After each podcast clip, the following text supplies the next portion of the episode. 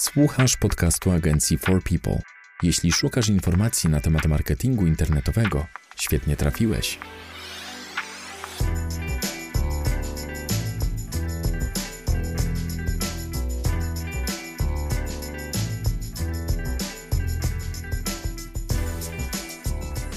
Cześć, dzień dobry. Witamy w 51. odcinku podcastu nagrywanego przez katowicką agencję marketingu internetowego For People. Z tej strony Łukasz Migura i Paweł Pawlak. Dzisiaj porozmawiamy o tym, w jakim stopniu ataki na Waszą stronę internetową mogą wpłynąć na widoczność w wyszukiwarce i podejście Google'a do Waszej strony internetowej. Może zacznę od takiego małego wstępu. Mm, dlaczego chcia, chcia, chciałem, chcieliśmy mm, podjąć ten temat. W grudniu 2021 roku WordFence przedstawił statystyki. WordFence to jest wtyczka mm, pozwalająca zabezpieczyć WordPressa przed atakami. Y, także WordFence przedstawił statystyki, jeśli chodzi o liczbę ataków w ubiegłym roku i ogólnie w grudniu na stronę typowo na WordPressie. I tak, w grudniu 2021 roku doszło do zmasowanego ataku na WordPressy. Celem było 1 600 tysięcy mm, stron internetowych korzystających z WordPressa. Chodziło o to, mm, że niektóre ze stron zostały zbudowane w oparciu o Elementor. To jest page builder, który pozwala w łatwy sposób konstruować stronę. Jeśli ktoś nie zaktualizował Elementora do odpowiedniej wersji i nie zaktualizował mm, samego WordPressa do odpowiedniej wersji, to był podatny na określonego rodzaju ataki i przez to w bardzo łatwy sposób hakerzy mogli zrobić no, różne dziwne rzeczy na, na waszej stronie internetowej. Co więcej, mm, analiza ilości ataków w ogóle na WordPressy w latach 2020 i w 2021 pokazała, że ten ostatni rok, 2021, to było ponad 300% więcej ataków niż w latach poprzednich. Także wydaje mi się, że mówienie o tym, że WordPress był dziurawy i mało bezpieczny, oczywiście jeśli był niezabezpieczony, to mało powiedziane. E, może zacznijmy od tego, my jako laicy, Paweł, jakie rodzaje ataków znamy i jaki może być cel hakerów próbujących dostać się na, na, na stronę postawioną na WordPressie? Co haker może zyskać i w jaki sposób może wejść na taką stronę? Generalnie typów ataków na stronę jest bardzo dużo. Natomiast wydaje mi się, że jakby powinniśmy się skupić na takich najbardziej podstawowych, najważniejszych. Jednym z takich ataków jest atak tak zwany brute force, czyli mm, taka brutalna siła. Y, no jest to sposób atakowania stron, który istnieje już od ho ho ho albo jeszcze dłużej. Mm, polega on na y, wykorzystaniu specjalnego oprogramowania, Y, którego zadaniem jest wygenerowanie nieskończonej wersji haseł oraz loginów, aby w końcu trafić na właściwą kombinację i móc zalogować się na konkretną stronę, no i w ten sposób uzyskać do niej y, dostęp. No, jak sama nazwa wskazuje, to jest takie forsowanie, można powiedzieć, barykady, jaką jest właśnie to zabezpieczenie przez login i hasło do strony. No i tego typu y, ataki Y, bardzo łatwo przeprowadzane są na stronach, które no, mają, można powiedzieć, standardowy sposób zabezpieczenia hasłem, czyli jeden poziom, żadnych kapczy, hasła niezbyt, jakby niezbyt wymagające, w, w, jeżeli chodzi o użytkowników, czyli nie ma zastosowania jakichś tam dużych znaków, małych znaków, specjalnych, y, specjalnych znaków czy cyfr. No tak jak wspomniałem, nie ma recapczy, nie ma jakichś tam honeypotów i innego rodzaju e, zabezpieczeń. No i jeżeli właśnie nie ma, strona nie jest na to przygotowana, no to bardzo łatwo może pa paść tego typu, może stać się ofiarą mm, tego typu ataku. Drugi typ ataków na stronę, jaki przychodzi mi do głowy, y, to jest tak zwany SQL injection, czyli wstrzyknięcie kodu SQL na stronę internetową w taki sposób, aby był no, uruchamiany mm, przez użytkownika po, po jej odwiedzeniu. Yy, haker może na przykład zamieścić go w polu logowania konta. i w, w rezultacie strona internetowa, na której jest właśnie ten, ten panel logowania, która ma zbierać te dane logowania, tak naprawdę uruchamia ten kod y, SQL i w ten sposób y, właśnie haker może przejąć te dane do logowania, no i dostać się, dostać się na stronę i potem już po swojemu działać. Trzeci rodzaj takich popularnych ataków to są tak zwane ataki DDoS, czyli to są ataki typu jakby rozszyfrowanie tego DDoSa to jest denial of service, czyli to są wszelkiego rodzaju mm, ataki mające na celu doprowadzenie no, do zapaści serwera, prawda, wyłączenia się serwera, przeciążenia go. Ataki tego typu przeprowadzane są z wykorzystaniem botów. Mm, boty wykonują y, liczne odwołania do strony, ciągle powtarzające się zapytania, kilkanaście, kilkadziesiąt nawet na sekundę. No i w pewnym momencie, jeżeli, zwłaszcza jeżeli jakiś serwer jest słabszy, no to w pewnym momencie się wywala, mówiąc kolokwialnie, i nie ma, nie ma tutaj jakby dostępu do strony z punktu widzenia użytkownika, prawda? Wyświetla się informacja hmm, error 500 yy, i, i użytkownicy nie mogą wejść na stronę. No dla nas to jest problem, bo nasza strona przestaje działać, trzeba ten serwer, że tak powiem, ożywić. Ataki typu DDoS no, stosunkowo łatwo i szybko się przeprowadza i tutaj warto zwrócić uwagę na to, że, że, że do tego typu ataków często wykorzystywane są też inne komputery, do których y, z dostęp zosta, haker zyskuje dostęp za pomocą jakiegoś złośliwego oprogramowania, czyli właściciel komputera bez swojej wiedzy atakuje jakąś stronę właśnie przez to, że, że jego, jego komputer został, y, został wcześniej mm, zhakowany.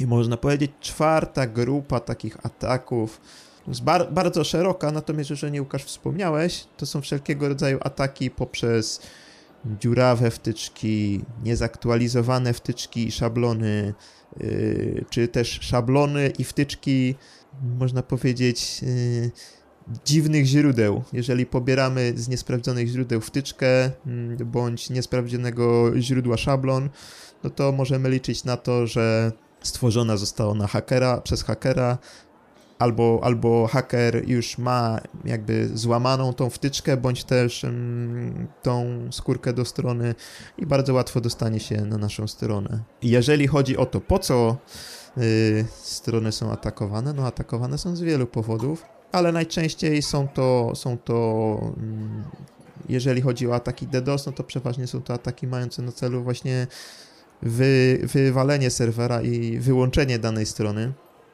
Mm, one nie mają jakby nic tutaj e, innego na, na myśli. Wszelkiego rodzaju in, inne ataki typu brute force no mają za zadanie po prostu prze, przejęcie kontroli nad, nad stroną. Jeżeli ta kontrola zostaje przejęta nad stroną, no to już, już są jakby no dalsze, można powiedzieć, rozgałęzienia, co tutaj można zrobić, czy to chodzi o wykradzenie danych e, klientów, czy też można powiedzieć mm, na zasadzie takiego pasożyta stworzenie w strukturze strony mm, swojej jakiejś tam strony, założenie tak zwanego cloakingu, czyli przedstawienie użytkownikowi, że jest to normalna strona, natomiast y, robotowi wyszukiwarki przedstawienie jakby zupełnie innej swojej własnej strony, albo po prostu yy, to jest, to jest dość bardzo często pojawiająca się rzecz w WordPressach, czyli ktoś włamuje się do nas na stronę i stawia, mm, y, stawia swój, można powiedzieć, sklep internetowy. Nie chcę być posądzony o żadne uprzedzenia, ale najczęściej są to strony chińskie. Tak. Albo rosyjskie. Ja chciałbym jeszcze trochę wrócić do mm, kwestii ataków i tutaj wspomnieć o mm, czymś, co ja zauważam. I to jest chyba taka największa dziura w WordPressie, która mm, została stworzona po to, żeby tak naprawdę ułatwić życie twórcom. W WordPressie znajduje się taki plik XML RPC PHP. Mm, jest to protokół internetowy, który pozwala na publikowanie tekstów na WordPressie z wykorzystaniem narzędzi trzecich, takich jak na przykład wysłanie maila do WordPressa i WordPress automatycznie na przykład zapisuje taki tekst jako szkic posta, albo nawet może go opublikować. To ma służyć automatyzacji, jeśli macie na przykład 3 albo 4 blogi, albo 50 i nie chcecie bawić się w dłubanie, w logowanie za każdym razem do tych zaplecz wystarczy, że będziecie przy pomocy tego protokołu wysyłać materiały na blogi i one automatycznie się tam znajdą. Nie będzie trzeba się logować, wrzucać. Bardzo usprawnia pracę. Niestety jeśli strona jest nieodpowiednio zabezpieczona, to można wykorzystać to rozwiązanie do mm, wejścia na stronę, właśnie y, y, którą staracie się zabezpieczyć. I jeśli nie korzystacie z automatycznych rozwiązań, jak publikowanie automatyczne na WordPressie albo automatyczne publikowanie, publikowanie postów z WordPressa na przykład na Facebooku czy na Twitterze, to najlepiej wyłączyć w ogóle możliwość obsługi tego, y, tego rozszerzenia bo ono jest bardzo szkodliwe, one może mocno, mocno jakby zaszkodzić wam, jeśli ktoś by wykorzystał tą dziurę, to naprawdę można zrobić potężne, e, potężne e, szkody. Oprócz tego e, jest też możliwość właściwie mm, wykorzystania innej dziury w WordPressie. Z automatu WordPress pozwala na mm, oglądanie plików w katalogach. Ostatnio to odkryłem, mm, jakby jest możliwość wyświetlenia wszystkich plików w katalogu WordPressa, jeśli się tego nie zablokuje. I jakby otwarcie takich katalogów albo nieodpowiednie zabezpieczenie niektórych katalogów po stronie FTP e, spowoduje, że haker może mieć dostęp do edycji plików PHP. Warto też pamiętać, żeby uniemożliwić edycję plików PHP z poziomu panelu WordPressa. Bo jeśli zostawicie taką furtkę, to bardzo łatwo można dodać jakiś swój kod wykonywalny właśnie do plików PHP i automatycznie będzie się to renderowało po stronie WordPressa. Bardzo łatwo wykonać potem taki kod, także warto o tym pamiętać, żeby nie móc y, edytować plików PHP w WordPressie. Jeśli chodzi o te wtyczki dziurawe i y, szablony, mm, to ja bym chciał tylko tak też pokazać, mm, jakich wtyczek i szablonów dotyczyły ataki w zeszłym roku, bo mówiłeś o tym, że to są na ogół wtyczki z dziwnych źródeł, może nieaktualizowane. Co ciekawe, jeśli chodzi o ataki na wtyczki w zeszłym roku, to doszło do ataku na przykład na wtyczkę WordPress Automatic. To jest wtyczka, która pozwala na, na automatyczne właśnie publikowanie rzeczy na WordPressie i z WordPressa. Do ataku doszło na wtyczkę Pinterest Automatic. Wi wiadomo, no, publikacja grafik z WordPressa na Pinteresta. Kiwi Social Plugin, czyli kiedyś bardzo popularna wtyczka do prezentowania przycisków do social mediów.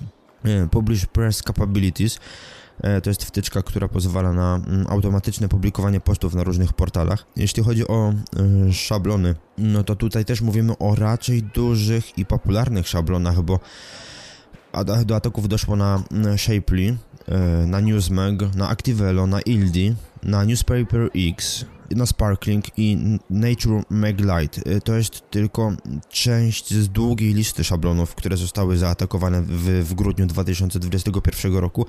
Dlaczego wymieniam te nazwy? Bo to są najczęściej pojawiające się i najładniejsze szablony, jakie były dostępne do tego powiedzmy 2021 roku. Oczywiście jest tam cała lista tego i jeśli wpiszecie sobie tylko y, Massive WordPress Attack Campaign 2021 zobaczycie właśnie czy, czy wtyczki, których używacie albo czy szablony, z których korzystają wasze strony są na tej liście. I wtedy warto jakby przyjrzeć się właśnie stronie, czy nie macie gdzieś jakichś mm, podejrzanych plików w strukturze FTP.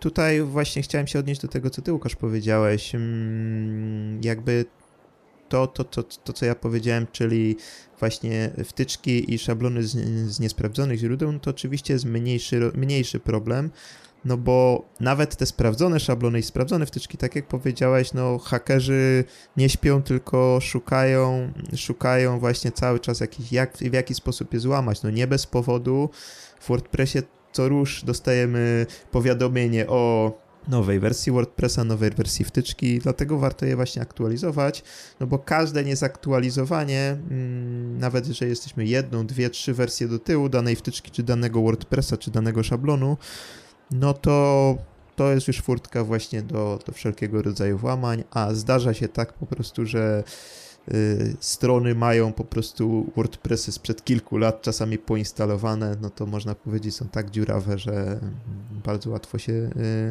na nie dostać. I chyba jeszcze na koniec tutaj tej, tej sekcji dodałbym jeszcze może nie tyle rodzaje, że, że, jest to rodzaj ataku hakerskiego, raczej ataki spamerskie, no ale też można powiedzieć, że troszkę, troszkę tutaj utrudniają życie, czyli jedno to jest masowa wysyłka mm, poprzez formularze kontaktowe, właśnie przeatakowanie formularzy kontaktowych, na, na przykład jeżeli coś jest postawione na kontakt form 7, E, drugi rodzaj ataków no to jest masowe publikowanie mm, komentarzy pod postami, więc jeżeli nie mamy wyłączonej e, możliwości komentowania pod postami na WordPressie albo nie, mam, nie mamy jakiejś mm, nie, nie mamy tutaj y, funkcji akceptacji przed publikacją danej, danej, opi danej opinii, danego, danej odpowiedzi, no to też łatwo możemy się stać y, ofiarą takiego ataku spamerskiego.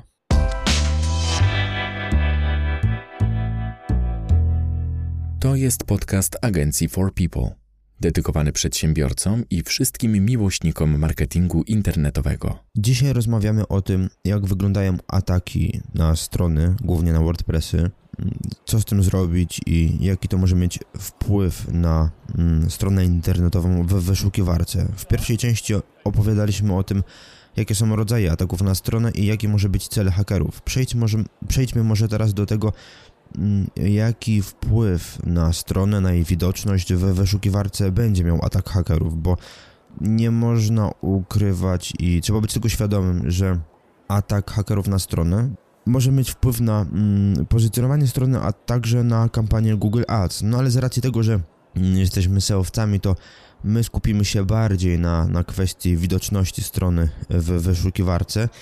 Yy, może zacznę, może zacznę od tego, Wyobraźcie sobie, że ktoś włamuje się na waszą stronę internetową i tworzy wam cloaka, czyli tak jak Paweł powiedział, inną treść widoczną dla e, użytkownika. Na ogół jest to przekierowanie, a inną treść widoczną dla robota, po to, żeby umieścić tam jakiś ukryty tekst i linka do strony, do której chciałby go umieścić.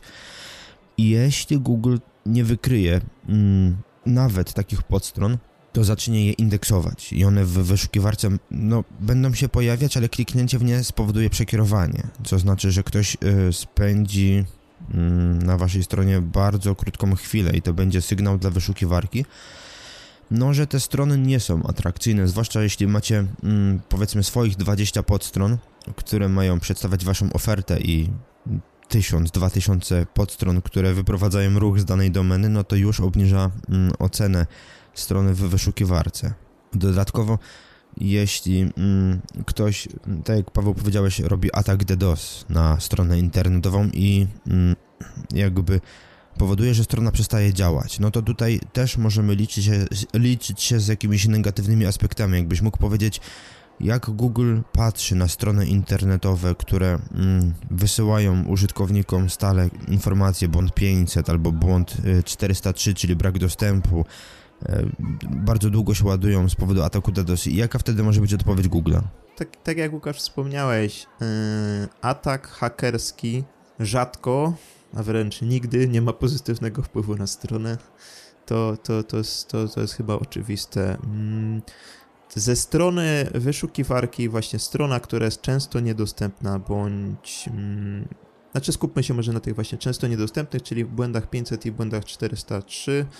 Yy, no im częściej właśnie te, ten błąd się pojawia na stronie, mm, no tym dla wyszukiwarki ta strona jest y, mniej wiarygodna. Mm, no, zadaniem wyszukiwarki jest dostarczyć y, użytkownikowi jak najlepsze treści mm, dostosowane do konkretnego zapytania. Jeżeli pod konkretnymi treściami pojawia się adres, który, no, który często, często prowadzi użytkownika do, do strony błędu, bądź y, strony, podstrony informującej, że strona w, danej, w danym momencie nie działa, no to systematycznie y, ranking tej strony będzie obniżany w serpach, no bo Google znajdzie sobie po prostu y, w to samo miejsce mm, po prostu inną stronę, którą będzie chciało wyświetlać pod, pod konkretnymi frazami kluczowymi, więc jeżeli mamy fajnie wypracowane wyniki, no to w przypadku właśnie tego typu ataków na stronę możemy się liczyć z tym, że ta strona mm, w widoczności nam zacznie spadać.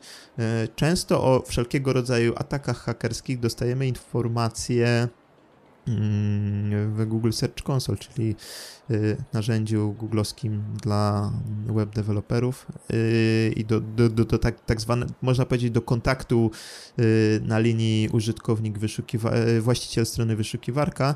Mm, no i jeżeli to jest jakiś, jakiś właśnie dostajemy to powiadomienie, no to też możemy się liczyć z tym, że nasza strona dostanie filtr ręczny i tutaj trzeba podjąć odpowiednie działania, żeby właśnie po pierwsze wyczyścić tą stronę, jakby zabezpieczyć tą stronę i, i upewnić się, że, że już tego, te skutki tego ataku zostały zlikwidowane.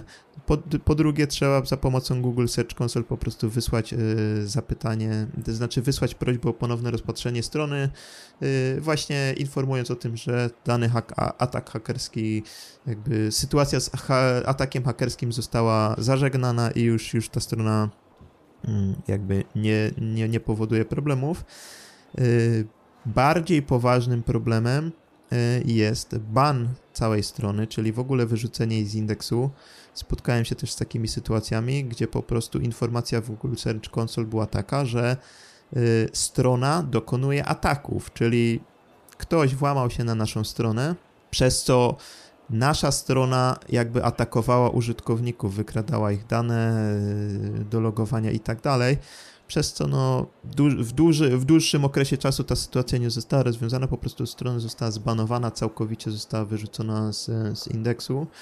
No i sytuacja z banem jest no, jak wiadomo, z punktu widzenia y, wyszukiwarki najgorsza, no bo wtedy nasza strona w ogóle nie wyświetla się w wynikach wyszukiwania. Jedyny sposób, jaki na nią się można dostać, no to po prostu przez wpisanie y, naszego adresu do przeglądarki, no bo już nawet wpisanie, często wpisanie adresu do wyszukiwarki też nie wyświetli nam żadnych wyników. Załóżmy, że ktoś zaatakował naszą stronę internetową, naszego WordPressa jak szybko trzeba zareagować, żeby Google jeszcze nie zauważył tego, że coś złego się dzieje. Jak myślisz, ile mamy czasu na to, żeby podjąć jakieś działania przed tym, jak Google na przykład nałoży karę? I, czy to jest tak, że mm, ktoś zaatakuje stronę i Google za 15 minut może puścić robota i już wie, czy to jest raczej kwestia, nie wiem, dni, miesiąca? Raczej są to dłuższe kwestie, zważywszy na to, że Google w ostatnim czasie nawet tak szybko nie indeksuje stron,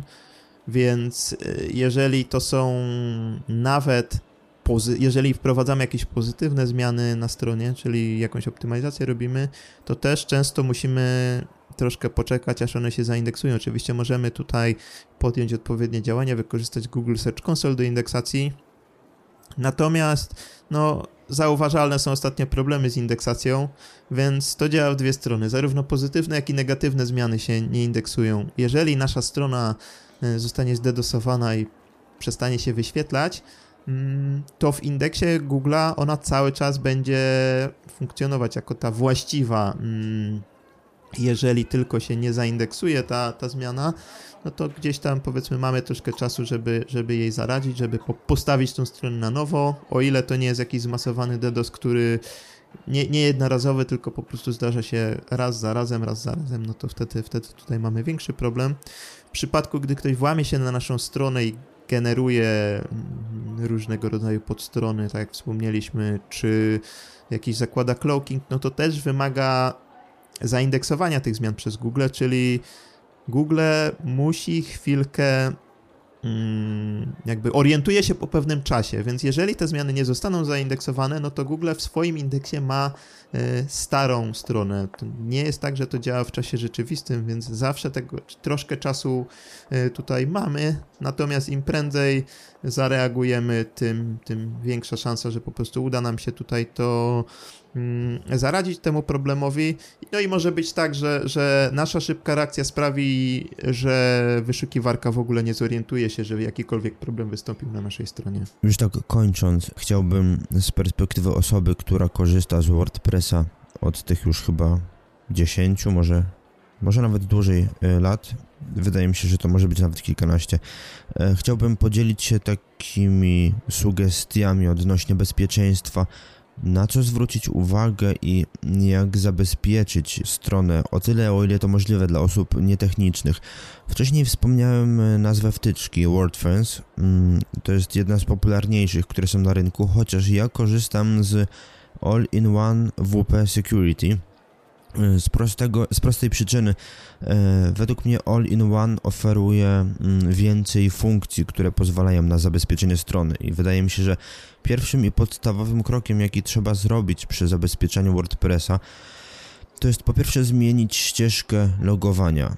Dodatkowo atak z 2021 roku pokazał, żeby wyłączyć możliwość rejestracji kont dla innych użytkowników, jeśli tego nie wymagamy. Jeśli nie mamy e-commerce'a, to żeby zabronić możliwości tworzenia nowych kont, bo ta funkcja była, mm, właściwie roboty czy hakerzy szukali WordPressów, które pozwalały na rejestrację nowych użytkowników. Jeśli, to, jeśli znaleźli mm, tą furtkę, to mogli ją wykorzystać do tego, żeby się włamać na WordPressa.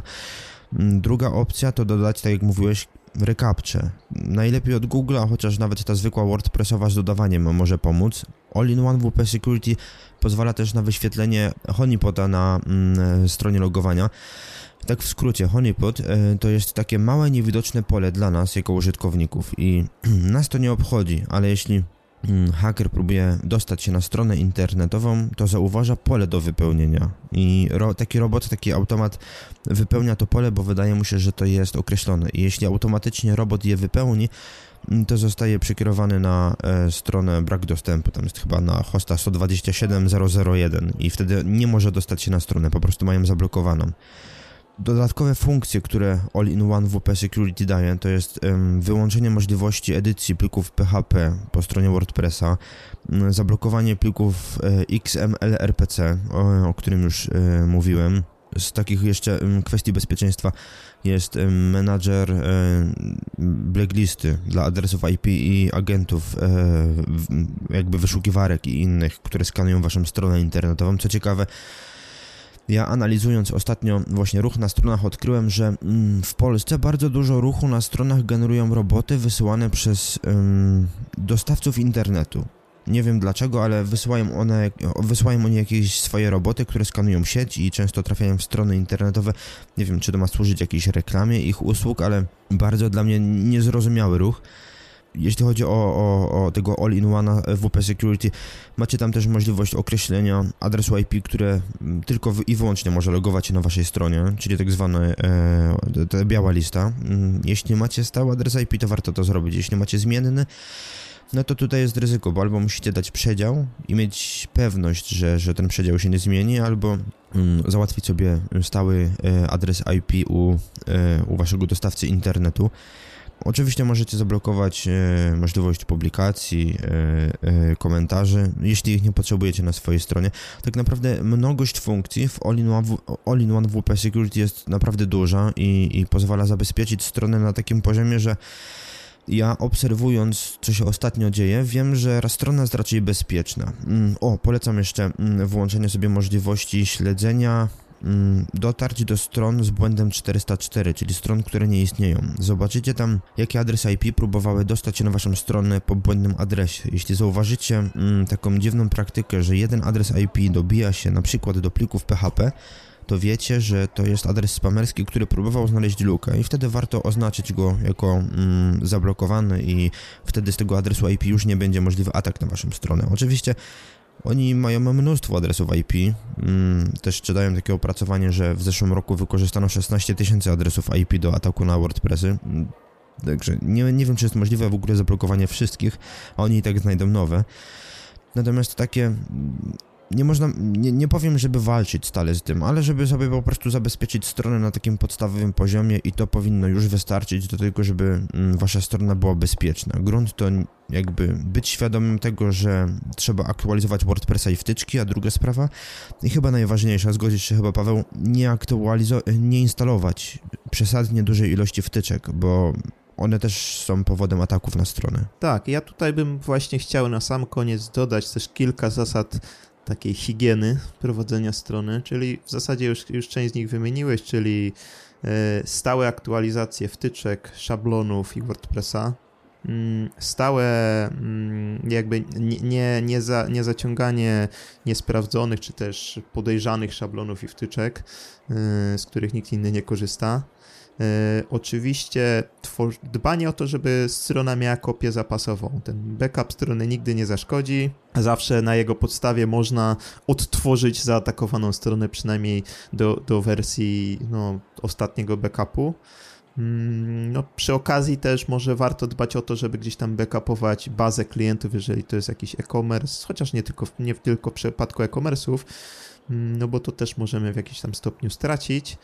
No i chyba na sam koniec taka rzecz yy, dość istotna, to taki stały nadzór IT nad stroną. To jest czasami trudne, no bo wiadomo, trzeba tutaj dodatkowe pieniądze na to, na to wyłożyć. No natomiast tak wydaje mi się, że nie należy się ograniczać przy stawianiu strony tylko na tym, że ktoś nam tą stronę postawi, i się z tą osobą żegnamy. Dziękuję, do widzenia. Jeżeli się na tym nie znamy, e, warto jest, mm, żeby naszą stroną się po prostu ktoś opiekował. Mm, no bo jeżeli, jeżeli sami, sami tego nie będziemy potrafili e, zrobić, skonfigurować nawet konkretnych wtyczek, czy postawić strony, stronę z backupu, czy w ogóle wykonać backupu, no to bardzo łatwo tą naszą stronę możemy stracić, więc ten, ten stały nadzór IT no jest po prostu takim można powiedzieć, stopniem bezpieczeństwa. Mam jeszcze taki twist na koniec mm, dla paranoi paranoików takich jak ja. E, jeśli naprawdę boicie się, że ktoś włamie się na waszą stronę przez logowanie, zainstalujcie sobie wtyczkę mm, umożliwiającą dwustopniową weryfikację logowania, mm, na przykład two-factor. E, ona pozwala na wykorzystanie klucza tak zwanego U2F, aplikację instalujecie na swoim telefonie, w WordPressie włączacie tą wtyczkę, parujecie swój telefon z tą wtyczką przez kod QR. W tym momencie w aplikacji na telefonie co 30 sekund generuje się nowy numer, który trzeba podać przy logowaniu. Kiedy logujecie się, włączacie telefon i sprawdzacie ten numer.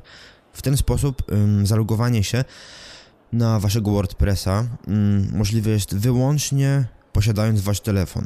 To jest bardzo bezpieczne i bardzo niebezpieczne, bo jeśli zgubicie telefon albo ktoś go wam ukradnie, to nie, nie wejdziecie na własnego WordPressa, no chyba, że macie FTP i wtedy usuniecie tą wtyczkę. Wtedy to będzie możliwe, natomiast jakby zgubienie telefonu od instalowania aplikacji uniemożliwi dostanie się na taką stronę. To rozwiązanie jest bardzo promowane przez portal niebezpiecznik.pl, oni tam pokazują, w jaki sposób właśnie łatwo można sobie mm, zabezpieczyć dostępy do banków, do komputera, do najważniejszych kont. Tylko, że tamto rozwiązanie jest oparte o pendrive'a, którego podpina się do komputera. No wiadomo, zgubienie pendrive'a też wiąże się z tym, że już nie dostaniecie się na konto, które jest zabezpieczone w ten sposób. Mimo wszystko, jeśli naprawdę boicie się o dane na własnej stronie internetowej, to warto rozważyć instalację wtyczki, która pozwoli na dwuetapowe logowanie na stronie. I myślę, że tym trochę paranoicznym akcentem zakończymy nasz 51 odcinek. E, także dzięki za uwagę. E, z tej strony Łukasz Migura i Paweł Pawlak. Życzymy wszystkiego bezpiecznego i do usłyszenia następnym razem. Trzymajcie się. To był podcast agencji marketingu internetowego For People. Dziękujemy za uwagę. Wolisz czytać niż słuchać? Zapraszamy na stronę naszego bloga marketingdlaludzi.pl. A jeśli potrzebujesz pomocy z promocją firmy w internecie, odwiedź naszą stronę forpeople.pl. Zapraszamy do wysłuchania następnych odcinków. Do usłyszenia.